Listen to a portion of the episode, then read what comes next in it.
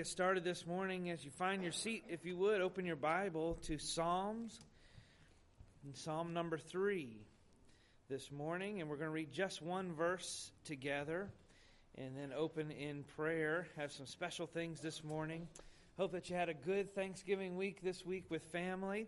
And uh, those of you that travel, how many of you traveled somewhere, as we said Wednesday night, you traveled somewhere other than like Dinwiddie, Louisa? You traveled further than that this week, okay? Uh, my family, we went to West Virginia, and um, most of my other family still there. My brother, mom, everybody's still there. So we're glad you made it back. I know we have a number of people traveling back uh, this afternoon after church this morning, and so we're in prayer for them as well. Um, but we're glad to have some visitors with us this morning as guests to speak this morning, and I think you're going to recognize them in just a little while. But as we uh, open this morning, if you would, look at Psalm number three. Psalm number three. And we're going to read verse number eight together. And uh, we'll open our service with prayer. And uh, we'll mention him again the next few days. But if you would, pray for uh, Jack Ferguson. He is in Finland. And. Um, he is uh, nice, warm, balmy weather there in Finland as he's gotten as he's arrived. But uh, many of you had a part in giving toward a love offering to help send Jack as on a uh, short term mission trip while he's on break from college. And so he flew in Wednesday, right? Had Thanksgiving and flew out Friday. And so he ate turkey and then went to Finland. Um, and so we're praying for Jack as he's there in Finland. Pray for the uh, he's the missionary family he's serving with is the Whippler family. If you would, uh, you can write that name, Andrew Whippler, down, and uh, maybe they're the ones that need the prayer while Jack is there. But I'm excited for it. Pray that God will burden, continue to burden his heart, give him clarity as far as what God wants him to do. He feels called into some sort of mission and ministry work. And so while he's there in Finland, pray that he is a, a blessing to them and gets to learn and see some of those things firsthand. And he'll be there about halfway through the month of December or so. And so we're uh, praying for uh, Jack this week as well. All right, Psalm number three. Look, if you would, at verse number eight. And let's all read just verse number eight, one single verse today. Let's read it out loud together. In fact, we're probably going to read it twice so we can get familiar with it and then uh, read it with some energy this morning. All right, look at verse number eight. Ready? Salvation belongeth unto the Lord. Thy blessing is upon thy people. Selah. Now that was pretty good. Let's read it again. Notice it says, Salvation belongs to God. Aren't you glad that your salvation isn't determined by anything or anyone else? Uh, the people you made mad this week, they don't get to decide that. Uh, the ways that you failed this week, you don't even get to decide that. If you're in Christ this morning, your salvation belongs to the Lord, and He doesn't lose anything. So let's read uh, Psalm 3, verse 8, one more time. We'll open with prayer, and then uh, Hannah has an instrumental song. Hannah and Karen have an instrumental they'll play for us this morning. Ready? Psalm 3, verse number 8. Salvation belongeth unto the Lord. Thy blessing is upon thy people. Selah. Lord, we are so thankful for your word. We um, are thankful for your spirit, and uh, that by your Son we have salvation. And that this morning, as we come, the salvation that we have through Jesus Christ has allowed us to know you and to know the Father. And then in turn, by your Spirit, you teach us about yourself from your word. And we thank you for that. Uh, you are merciful, you are good, and we praise you for who you are. I thank you for the opportunity that we had this week. As we mentioned Tuesday night, it's interesting that the world and culture, society sets aside time to focus on being thankful and, and giving gratitude and thanksgiving for the blessings that we have in our lives and for our families and for uh, the opportunity that we had to be with friends. But we know this morning, as followers of Christ, that there is ultimately one that we can be thankful toward, and that is God. And we are so thankful this week that we've had that opportunity to express our gratitude. We pray that we would continue to grow in gratitude as we see the grace that you have given in our lives. I thank you for these people that are here this morning gathered, and uh, we're, we praise you for the opportunity that we have to sing to you, to worship you, and to praise your holy name. Uh, we're thankful for uh, those that are traveling, able to see family today. We pray that you give them safety as they return from their holiday travel in the next few hours, and we ask that you uh, guide and direct them and bring them back to us safely as well. And then today, help us to be a blessing to the Job family as they're with us today and seeking to plant a church and do your will. And uh, may their burden become our concern and burden as well. May we help them and uh, see you do a great work and be glorified there in the area and uh, not far from us uh, that needs a church. And we pray that you'd bless our efforts today to glorify yourself. In Jesus' name, amen.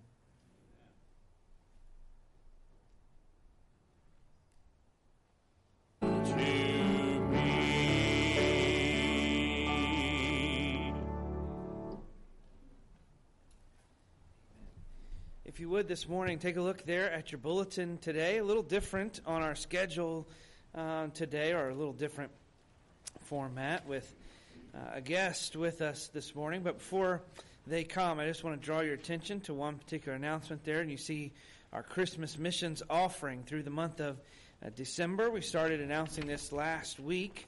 Uh, but each year we pick a missions need or a couple. Sometimes it may be something um, around our ministry as well, or outreach as well as missions offering. But this year, two different missions needs that we are going to be uh, focusing on with our Christmas missions offering and splitting it between the two. You see the mention there, the Stephen Troel family. We've been praying for a number of weeks for the Troel family. Stephen was um, ministering in the country of Iraq and uh, tragically lost his life in the month of November, and of course, unexpected uh, for his family. And uh, he has three daughters, I believe 17, 15, and 11, and then a, a toddler age son and his wife. And they're back, they're in the States. Stephen's funeral is actually tomorrow. And so if you would uh, be praying for his family. Uh, we don't support them right now on a monthly basis, it, but we are acquainted with them as missionaries, and we want to uh, help contribute and support them and their families. They've had to come off the field very unexpectedly, and uh, some of the transitions that they'll be going through and uh, the loss there of uh, Stephen. So we want to help this family, and we will throughout the month of December. And then David Coltrane, building a church, uh, has been in the Philippines for quite a while, but this is a, a physical church building project that they started um, back just before COVID. They purchased the land and had their prices all set and in order. And then, of course, as they've gotten into that project, uh, things have changed, and there's been a lot of delays because of uh, some things there in the Philippines. And so they're trying to wrap that up, and a little bit extra toward that cause will help them do so. So we want to help them, both those missionaries, this month. And you can do that by writing Christmas missions either on your offering envelope and uh, giving at the uh, box there in the Welcome Center, or by designating online. If you go to uh, missions and then choose special, you can write in uh, Christmas missions and uh, give that way as well. So we want to be a part of that. You see our missionaries for the week there at the bottom, uh, serving the Lord throughout the world, and we're happy to be uh, used to partner with them as well. Thankful for that. And you see, today we're having a church planting Sunday uh, that we're emphasis on church planting. Uh, and we typically bring in a few church planters each year, and we like when they're uh, planting all over the place. We, of course, bring in missionaries as well for throughout the world, but uh, something special about uh, helping a church be planted not too far away in a community that needs a church, and we're thankful for that. And you see there Scott and Julie Job and their family, Megan and Caleb, they're with us today. Church planting in Fluvanna County, Virginia. They're in Palmyra, and you say that sounds familiar. You've probably driven right through it and never even known it or paid too much attention. Uh, kind of halfway between uh, Richmond and Charlottesville, and there's a need for uh, a Bible preaching, gospel preaching church there in that area. And uh, Scott and Julie feel burdened to go and be planning and plant a church there. You see there that Julie's no stranger to us. She grew up here in our church and ministry in our school, and uh, then taught here in our school as our church pianist for a number of years. And so when Scott comes in a moment, the first question he has to answer is why he took her away. Um, no, but we're excited. Uh, you may not have even noticed the transition, but Julie uh, switched and is playing the piano for us this morning. She's going to play a special in a moment after Scott uh, introduces their ministry. But Scott, why don't you come on and he'll introduce himself, his family, a little bit about him. You see some things there, and then on the back as well. And then he'll introduce, they have a video uh, presentation as well about uh, their burden. Well, my name is Scott Job. Uh, met Julie about 10 years ago. And I still remember we were in, married in the chapel back there by Dr. Sumter. And he told us, he said, You know, there may be a, a mistake or two along the way in the service, but when, when it's done, you'll be married. And we were, and we've been married ever since. So uh, I was living in Oklahoma, so we, we drove back to Oklahoma and lived there several years, worked in a church. And about four years ago, uh, the Lord moved us back to Virginia to join Albemarle Baptist Church in uh, Charlottesville. And we started to notice we were living uh, closer out, a little bit east of there in uh, Gordonsville. And we started to notice it's 45 minutes to Charlottesville to the church. And there were people coming from the north and the south and the east and the west, you know, driving half an hour or 45 minutes to come to Albemarle. And there's not another independent Baptist church out that direction anywhere that we could find. So we began to pray about it, and that's where the Lord led us was to, to Palmyra, which is, uh, Brother Pastor James explained it pretty well. If you get on 64 and you drive toward Charlottesville, about two thirds of the way there is a little place called Zion Crossroads. And if you go south of Zion Crossroads, everything south of 64 is uh, Palmyra is uh, Fluvanna County, and then everything north of the James River. So it's about 23 miles from, from north to south and about 23 miles from east to west. And as near as we can tell, there is no independent Baptist church anywhere in that county. It's about 27,000 people and no independent Baptist church. So Palmyra is the county seat, and it's centrally located, so we can reach uh, m- most of the county from, from there. About a month ago, we started Bible study at the local library. They have a conference room, and they uh, had us put down a $25 cleaning deposit and said you can use the room for free. And so, free is generally better than cheap. And uh, so we've been passing out flyers and, and doing some door knocking. Uh, we have a radio ad and different different ways of getting the, the word out. We generally had a positive response. Uh, we had one fella that we came up to talk to him. He found out we were from a church, and he said, "Well, I'm educated in science and so is my family. You're not going to get anywhere talking to me about religion. And so, praise God, we weren't giving him religion. We were trying to take him Christ, but he, he didn't know the difference. So, but other than that, we've had a generally positive response. And I think we'll go ahead and do the video at this point.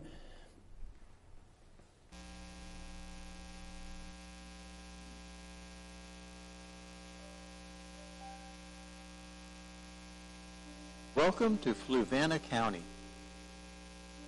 Fluvanna County is a diamond in the heart of Virginia with a population of about 27,000 people. Palmyra, the county seat, has a population of about 100. However, its location in the center of the county makes it ideal for a church to reach into the entire county. Fluvanna County is bounded to the north by Interstate 64 and to the south by the James River. There are two large population centers near Palmyra, first is the Spring Creek subdivision just across the county line in Zion Crossroads. Second is Lake Monticello, a large gated community northwest of Palmyra with 9,600 people. Fluvanna is primarily rural, with small towns and winding driveways. However, large tracts of land are currently for sale along its major highways, including Route 15, Highway 53, and Route 6. As these are bought and developed, population will continue to grow. Since 2000, population in Fluvanna has already increased almost 37%. That's more than twice the rate of increase in the United States as a whole in the same period. Whether they live in rural or developed areas, the people of Fluvanna need Christ. While Fluvanna has many houses of worship, both big and small, traditional and contemporary. As far as we can determine, there is no independent fundamental Baptist church anywhere in the county. Studies show that approximately 78% of the population of Fluvanna does not attend church anywhere. God has called us, the Job family, to plant an independent Baptist church in Fluvanna. We were married in 2013 and the Lord has blessed us with two children, Megan in 2014 and Caleb in 2017. In 2018, we left Muskogee, Oklahoma, and moved to Louisa, Virginia. We began attending Albemarle Baptist Church in Charlottesville, Virginia, under the leadership of Mark DeLoge. We found that many members, other than ourselves, were traveling as much as 35 to 45 minutes from surrounding counties, including Fluvanna, attend church in Albemarle County. The Lord has placed upon our hearts to establish Foundations Bible Baptist Church to reach Fluvanna County for Christ by seeking the lost, strengthening the saints, and serving the Savior. As we begin, we will enlist prayer and financial support from local churches like you. Pray for families within the gated communities of Lake Monticello and Spring Creek. Spread the gospel by every door mailings, social media, door knocking, and Bible studies. As souls are saved, we will baptize and teach them to follow the Lord. This historic courthouse in downtown Palmyra reminds us that it is appointed unto men once to die, but after this the judgment. you help us as we seek to share the good news of salvation with the people of Fluvanna County?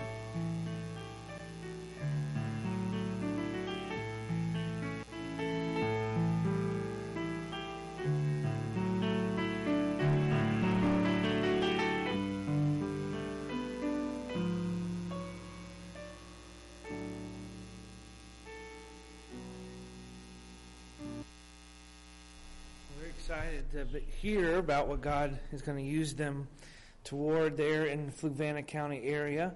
And I think you can see the evident need uh, of an area that we often pass by.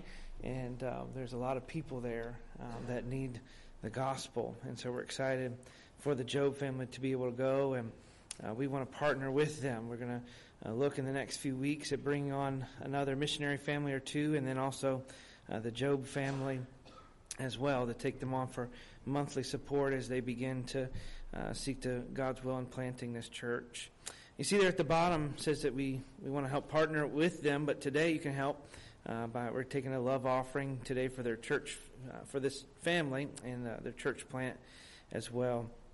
And so, if you would, uh, you can take part in that. Designate Job on just write out the word Job on um, any offering envelope and turn it in at the offering box or uh, you can do the same thing online. If you go to missions and then choose special, uh, you can give uh, and designate to the Job family as well.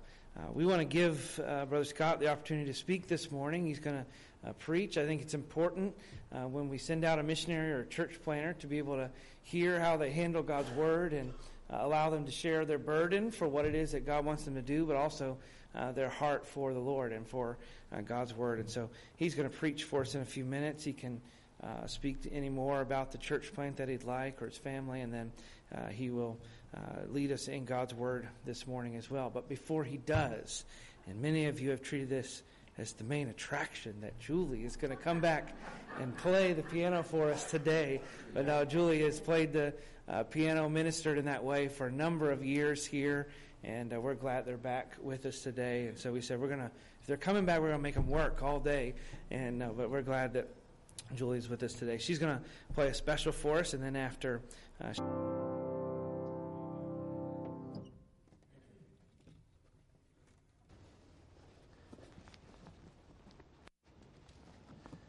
well, it's always a privilege to, to visit Landmark. It's an even greater privilege to, to stand behind this pulpit. Appreciate the pastor inviting me in. Appreciate y'all being here when you knew I was coming. So let's go to uh, Ezra chapter 1.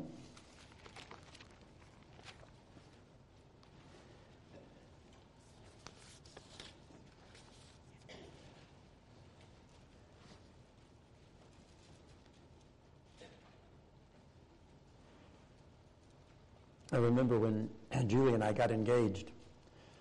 I had flown out from Oklahoma to, to come see her. And Brother Don called us up into his office. And he said, I just want you to know you're marrying a jewel.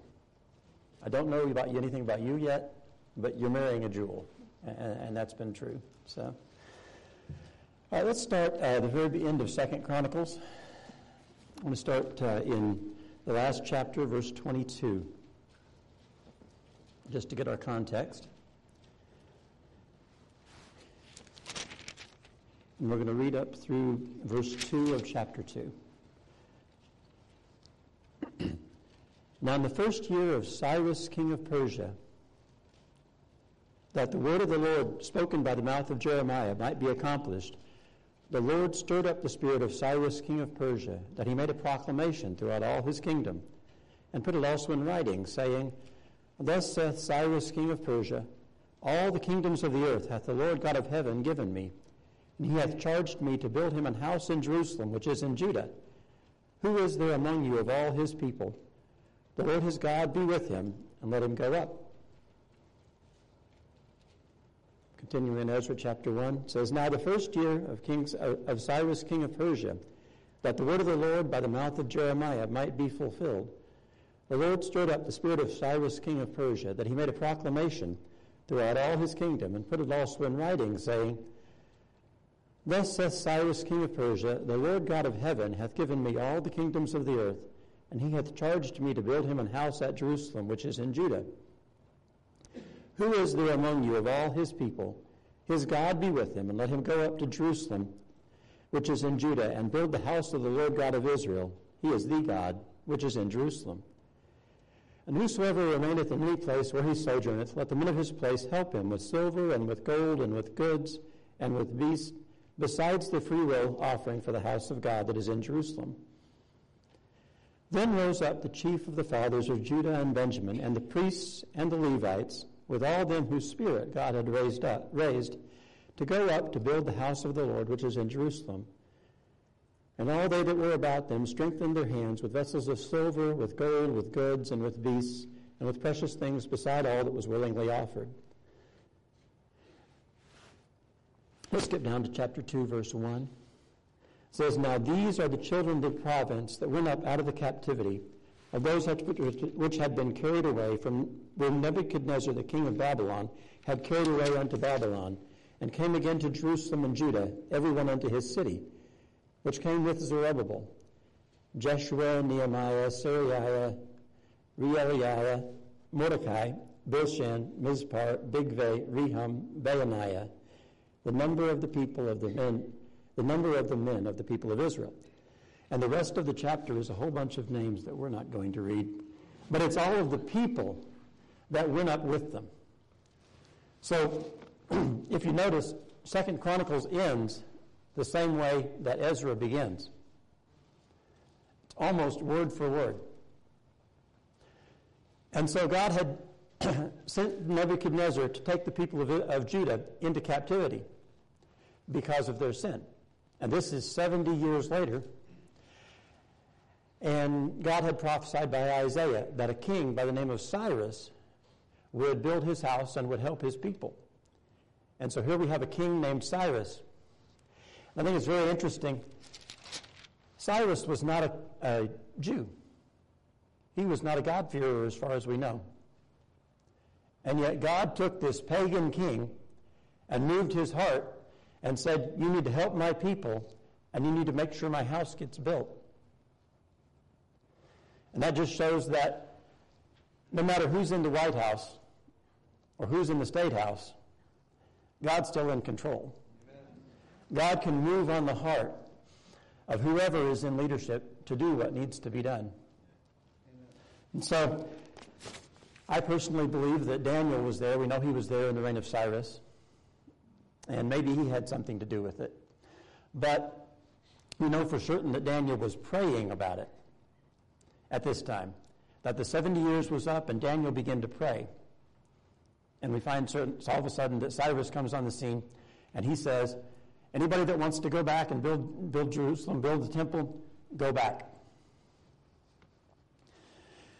But I want to focus today on this list of people in chapter 2, most of whom we've never heard of.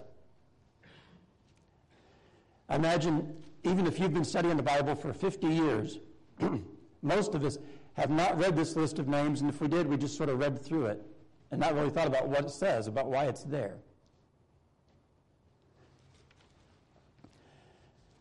Now, I don't know, when when I was in junior high, I played a little bit of basketball.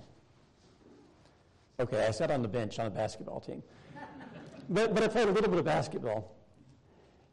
And I was in a small school where we had 10 boys in, in junior high, in the seventh and eighth grades.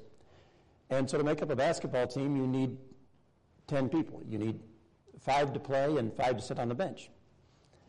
And so I, I made the team. But that's not always the case.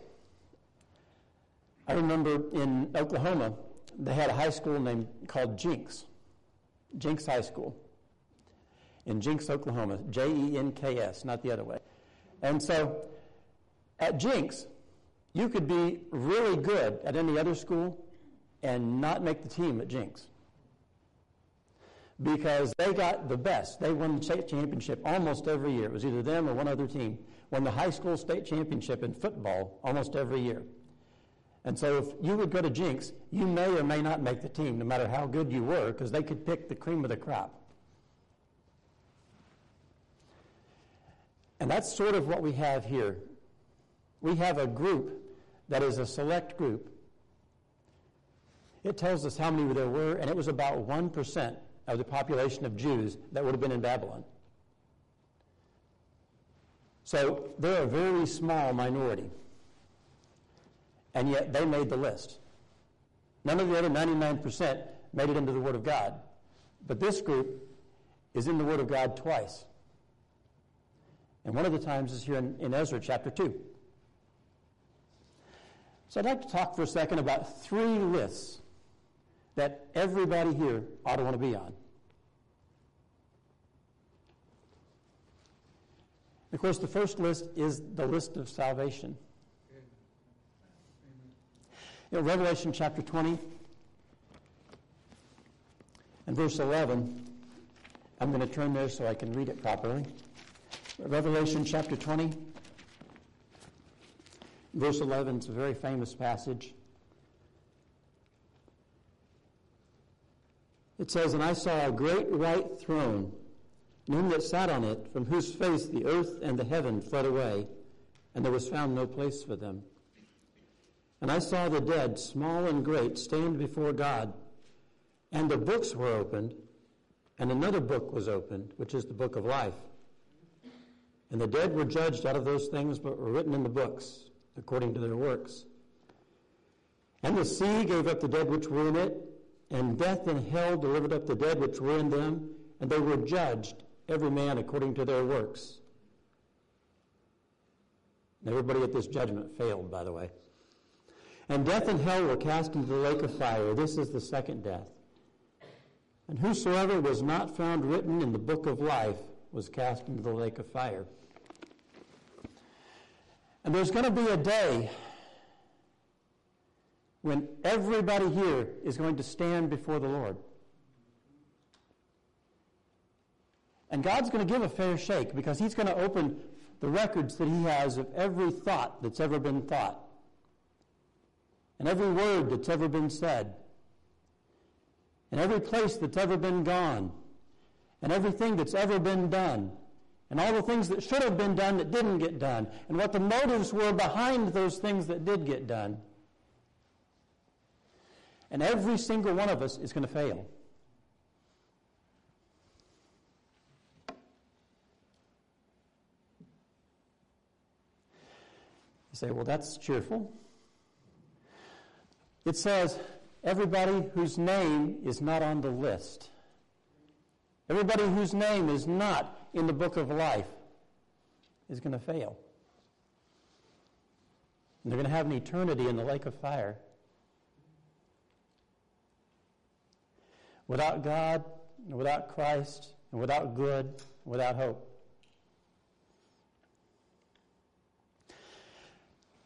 You say, what's that got to do with Ezra chapter 2? Well, let's go back to Ezra 2, because not everybody made the list.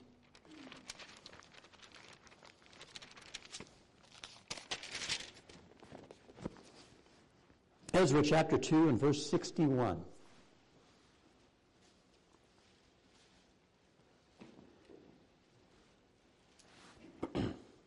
It's listing all of the people that went back. Verse 61 says, Now the children of the priests, the children of Habaiah, the children of Koz, the children of Barzillai, which took a wife of the daughters of Barzillai the Gileadite, and was called after their name. These sought their register among those that were recorded by genealogy, but they were not found. Therefore were they as polluted, put from the priesthood. And the Tirshatha, that's the governor, said unto them that they should not eat of the most holy things till there stood up a priest with Urim and with Thummim. So here are these people, and they were among God's people. They were with God's people. And they were willing to serve. They were willing to leave where they were and do for God and to build God's house. And yet they didn't make the list because they didn't know who they were. See, they were all reckoned by genealogy. We're not reckoned by genealogy. I don't have to be descended from Levi or Judah, but that's how they reckoned in the Old Testament. If you were going to be a Jew, you had to be descended from one of the tribes of Israel. And they couldn't prove their genealogy.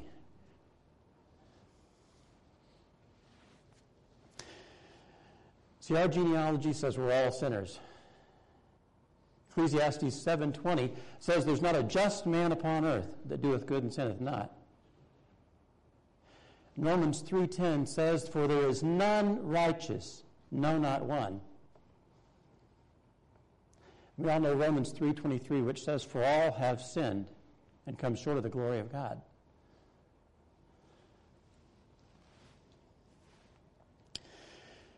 And of course the punishment for sin is death. Romans 6:23 says for all for the wages of sin is death.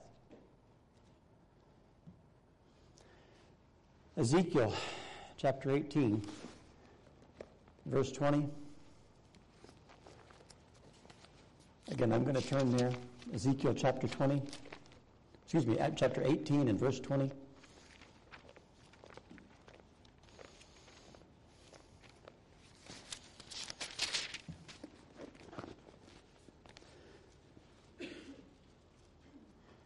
says, The soul that sinneth it shall die. The Son shall not bear the iniquity of the Father, neither shall the Father bear the iniquity of the Son. The righteousness of the righteous shall be upon him, and the wickedness of the wicked shall be upon him. You can't get grandfathered into heaven. I talk to people, they say, well, my grandpa was this, or my dad was this, or my mom was that, or my uncle was. And it doesn't matter. God says, The soul that sinneth, it shall die. I'm responsible for my sin, and each one of us here is responsible for our own sin before God. And the wages of that sin is not only physical death, but the second death, again, in the lake of fire. And the only way to avoid that is to make sure your name's on the list. Your name is in the book of life.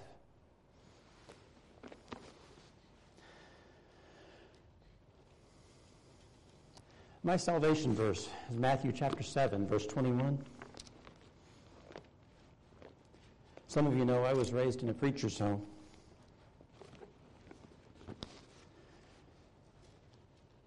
When I was 11 years old, the Lord started working on my heart right here in Matthew chapter 7. Verse 21 says, Not everyone that saith unto me, Lord, Lord, shall enter into the kingdom of heaven, but he that doeth the will of my Father which is in heaven. Many will say to me in that day, Lord, Lord, have we not prophesied in thy name? And in thy name have cast out devils? And in thy name done many wonderful works?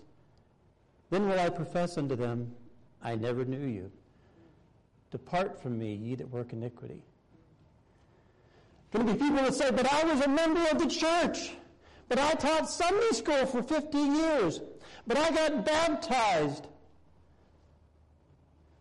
But I preached the gospel. But I was a deacon. And Jesus is going to say, Depart from me, ye workers of iniquity. all that good stuff you did was iniquity. It didn't get you any brownie points with God because your name's not on the list.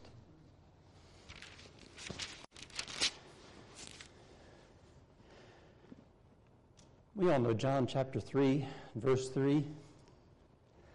Nicodemus, a very religious man, by our standards today, a very holy man.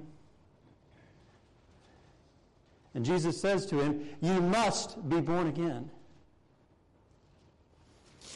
George Whitefield, who was a, a great evangelist back around before the American Revolution,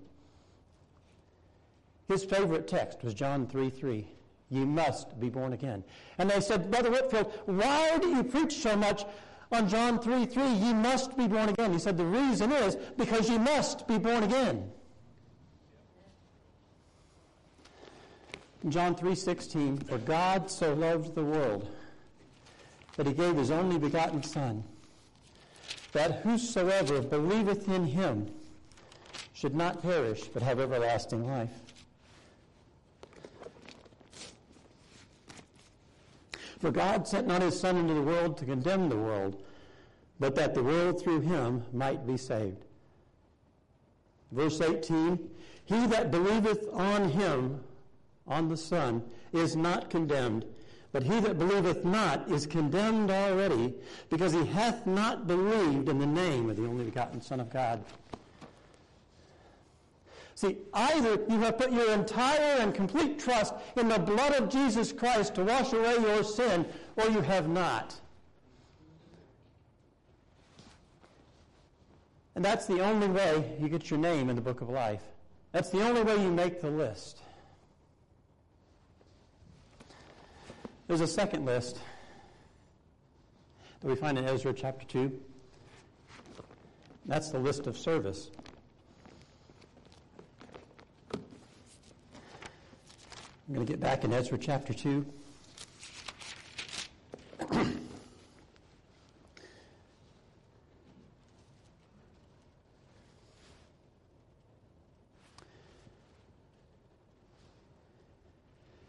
Go back to verse chapter 1, though. We know that Cyrus has his decree. Verse 5 says, Then rose up the chief of the fathers of Judah and Benjamin, and the priests and the Levites, and all those whose spirit God had raised, to go up to build the house of the Lord, which is in Jerusalem. So these people were going to serve God. They were willing to leave where they were and go where the work needed to be done. They heard the word. But let's talk about Cyrus. Here's Cyrus. He's a man, right? And he sends out the word. He's the king. And they heard the word of the king. And they volunteered.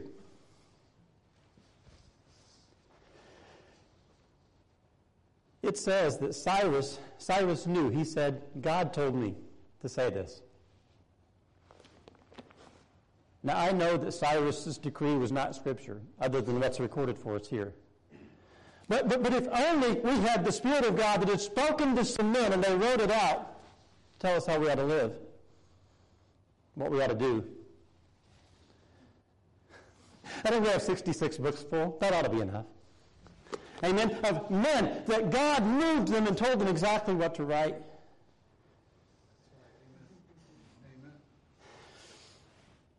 This list of service. They heard the word. They heard the word of the king. And then it says in verse 5 their spirit God raised. God touched their heart. They heard the word, and the Holy Spirit began to move and say, You need to do this. They're looking for volunteers. There's work to be done. You need to do this. And by the way, it doesn't have to be necessarily from Scripture. It can be from a pastor standing up and saying, you know what, we need nursery workers. Are we listening? All right, hey, it can be from someone coming aside and saying, hey, would you be willing to volunteer down in the kids department?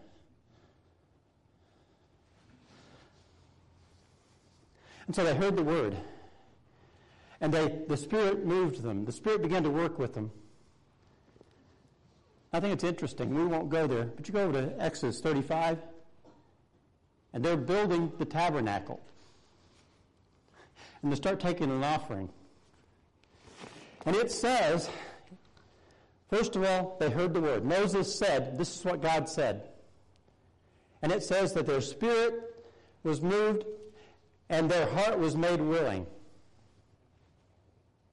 So if you're going to get on the list of service, you first of all have to be saved. You have to be on the list of, for salvation. But then you have to hear the word, and the Spirit will move, and you need to be willing to do what God wants you to do.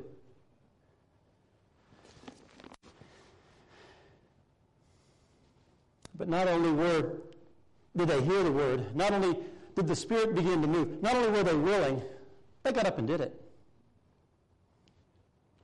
Anyway, that's, that's part of what the altar is here for. When a man preaches the Word of God and the Spirit moves and you say, I'm willing to do it, I'll get around to it eventually. This altar is, a, is an ability to respond and say, I'm going to say yes right now.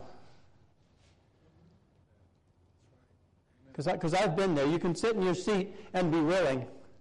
When you come forward and give it to God, that sticks with you. So, the list of salvation, the list of service. We've got one more. That's the list of faithfulness.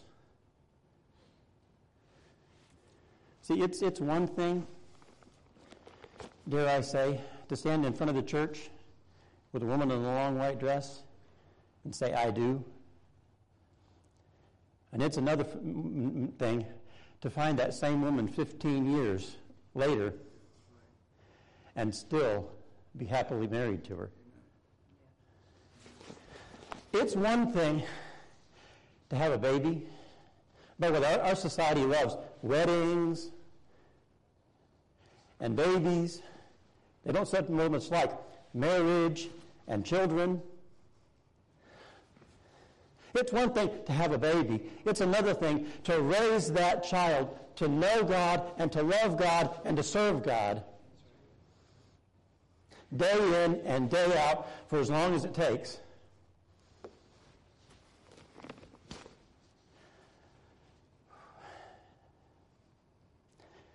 I heard it said, you know, that anybody can be a father. It takes a special man to be a daddy. So, you can be saved and you can even begin to serve and begin to do right and say, I'm willing. But it's something else to stay with it. And these people stayed with it. You say, How do you know? I told you they were listed twice in Scripture, right? And when God puts somebody in the Bible once, that's pretty special. When God puts the same person in the Bible twice, it means something. Let's go to Nehemiah.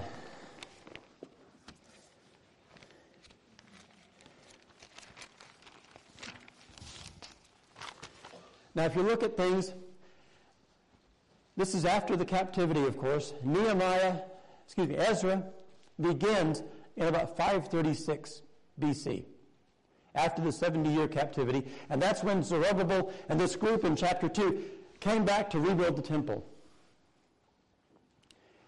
And at the end of the book of Ezra, God sent a man named Ezra several years later. And he began to work with the people there. Nehemiah is about 90 years later. He's in about 445 BC. So about 90 years after chapter 2. And we all know Nehemiah went back to rebuild the walls of Jerusalem. Chapter 7, verse 1.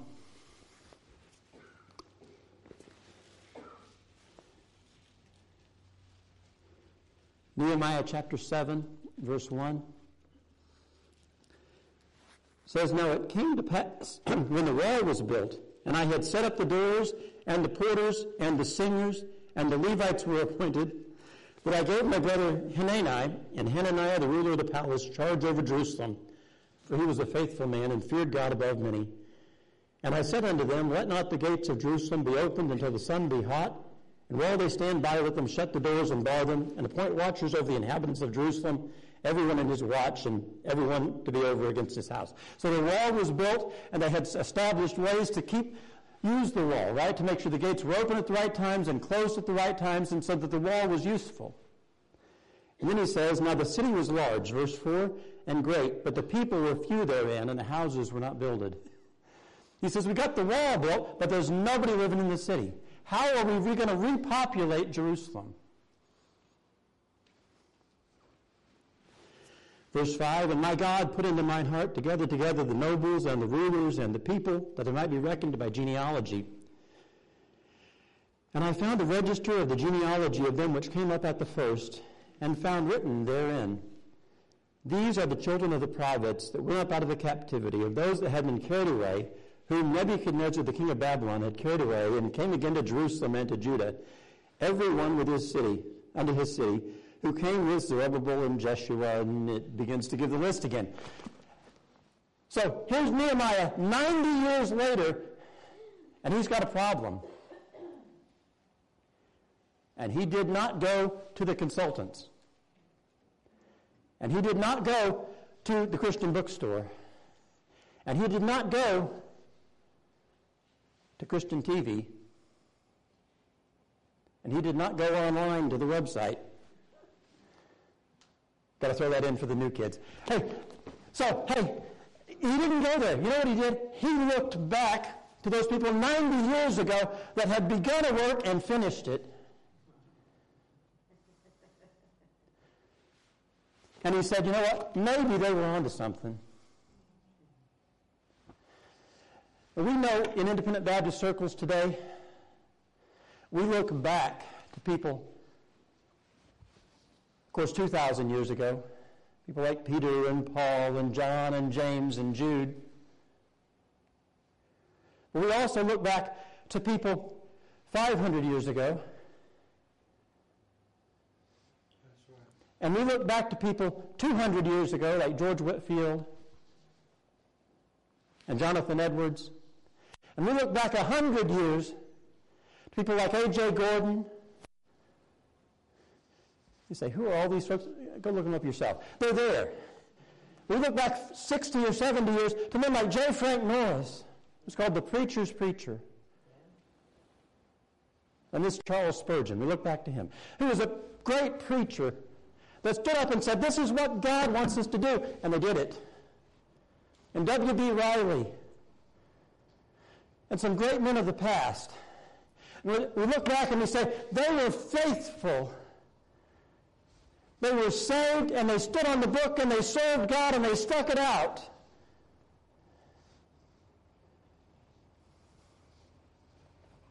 And I just wonder if the Lord tarries 50 years ago, 100 years ago, 100 years from now, excuse me, 50 years from now, 100 years from now, is anybody going to look back at Landmark Baptist Church and say, you know, those people saw God? Those people knew God. They served God. They were faithful. They stuck it out to the end. And God did a work.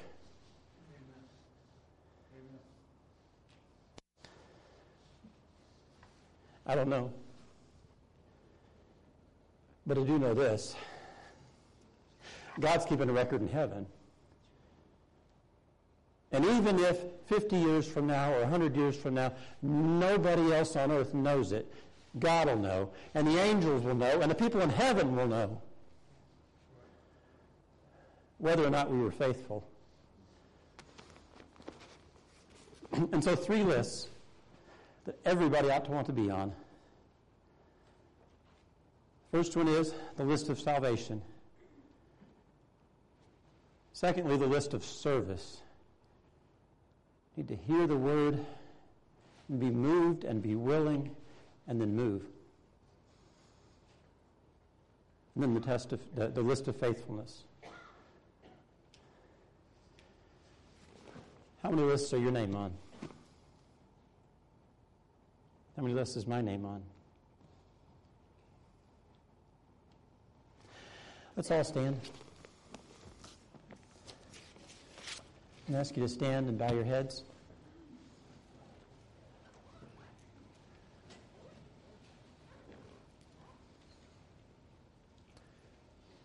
We're going to pray and we'll have Pastor come.